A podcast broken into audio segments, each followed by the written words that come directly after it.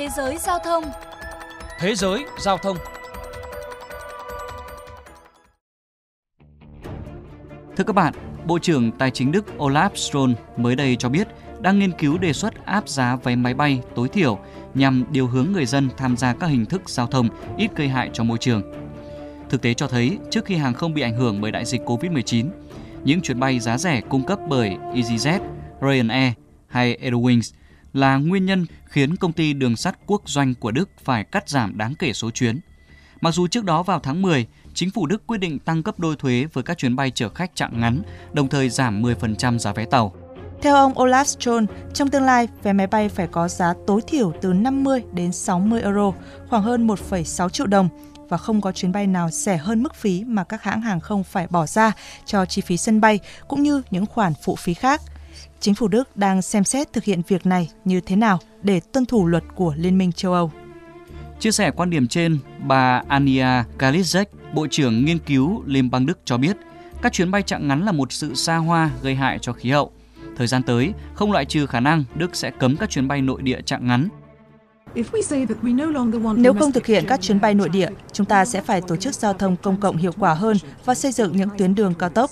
Chúng ta kiên định đi theo con đường này, nhưng điều đó không thể mất 30 năm mà cần phải xem xét ngay trong thời gian tới. Tổ chức Công đoàn Verdi của Đức thì ủng hộ áp giá sàn vé máy bay tối thiểu 40 euro, tương đương 1,1 triệu đồng, đồng thời kêu gọi giảm bớt các chuyến bay chặng ngắn. Bà Christina Bell, thành viên Hội đồng Công đoàn Verdi cho biết, thực tế rất nhiều người lựa chọn di chuyển bằng máy bay chặng ngắn cho các kỳ nghỉ cuối tuần. Theo bà, ngành hàng không chỉ có thể phát triển bền vững trong nỗ lực chống biến đổi khí hậu và bảo vệ môi trường. Bà Christine Bell khẳng định. Những chuyến bay đến Barcelona vào cuối tuần với giá 9,99 euro chỉ để tổ chức tiệc tùng chắc chắn sẽ phải chấm dứt. Tuy nhiên, áp giá vé máy bay tối thiểu không phải ý tưởng mới, bởi các kế hoạch tương tự cũng đã được thực hiện trước đó tại Áo. Tháng 6 năm 2020, Đảng Xanh của Áo công bố kế hoạch môi trường với quy định giá vé máy bay tối thiểu 40 euro cũng như tăng thuế với các chuyến bay chặng ngắn và trung bình. Cụ thể, trước đây mức thuế vé máy bay dao động từ 3,5 euro đến 17,5 euro cho các hành trình chặng ngắn và dài tương ứng.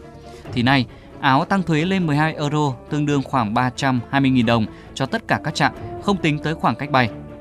Việc áp giá sàn vé máy bay và thuế được xem là đòn đánh trực tiếp vào các hãng hàng không giá rẻ. Điều này buộc các hãng như Ryanair và Wizz Air phải tăng giá vé nếu không muốn hoạt động thua lỗ tại Áo.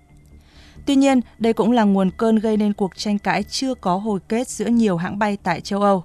Ông Christian Spott, giám đốc điều hành hãng hàng không Lufthansa cho rằng việc EasyJet hay Ryanair bán vé máy bay với giá dưới 10 euro là vô trách nhiệm về mặt kinh tế và môi trường.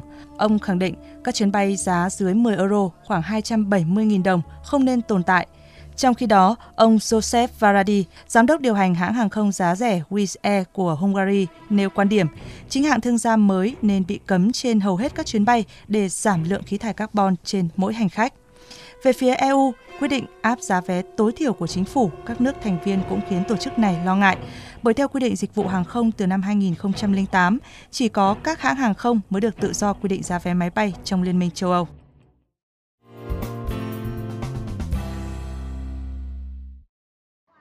Thưa quý vị, theo dự thảo của Cục Hàng không Việt Nam, với các đường bay dưới 500 km, mức giá tối thiểu áp dụng với nhóm đường bay phát triển kinh tế xã hội là 320.000 đồng cho vé một chiều, tối đa là 1,6 triệu đồng vé một chiều. Nhóm đường bay khác dưới 500 km, mức giá tối thiểu là 340.000 đồng, tối đa là 1,7 triệu đồng. Theo Cục Hàng không, khung giá trên sát với thực tế về mặt bằng chi phí bình quân của các hãng hàng không Việt Nam, xấp xỉ mức giá cơ bản của dịch vụ đường sắt, ghế ngồi mềm điều hòa và ngang bằng với dịch vụ vận chuyển đường bộ. Trước mắt, Cục Hàng không đề xuất thời gian áp dụng chính sách mức giá tối thiểu bằng 20% mức giá tối đa quy định là 12 tháng. Từ ngày 1 tháng 11 năm 2021 đến hết ngày 31 tháng 10 năm 2022. Về dài hạn, khi thị trường hàng không phát triển bình thường với sự cạnh tranh sôi động của các hãng hàng không Việt Nam, Cục Hàng không đề xuất quản lý giá dịch vụ vận chuyển hàng không nội địa theo cơ chế do thị trường tự điều tiết. Đến đây, chuyên mục Thế giới Giao thông xin được khép lại. Cảm ơn quý vị đã dành thời gian lắng nghe.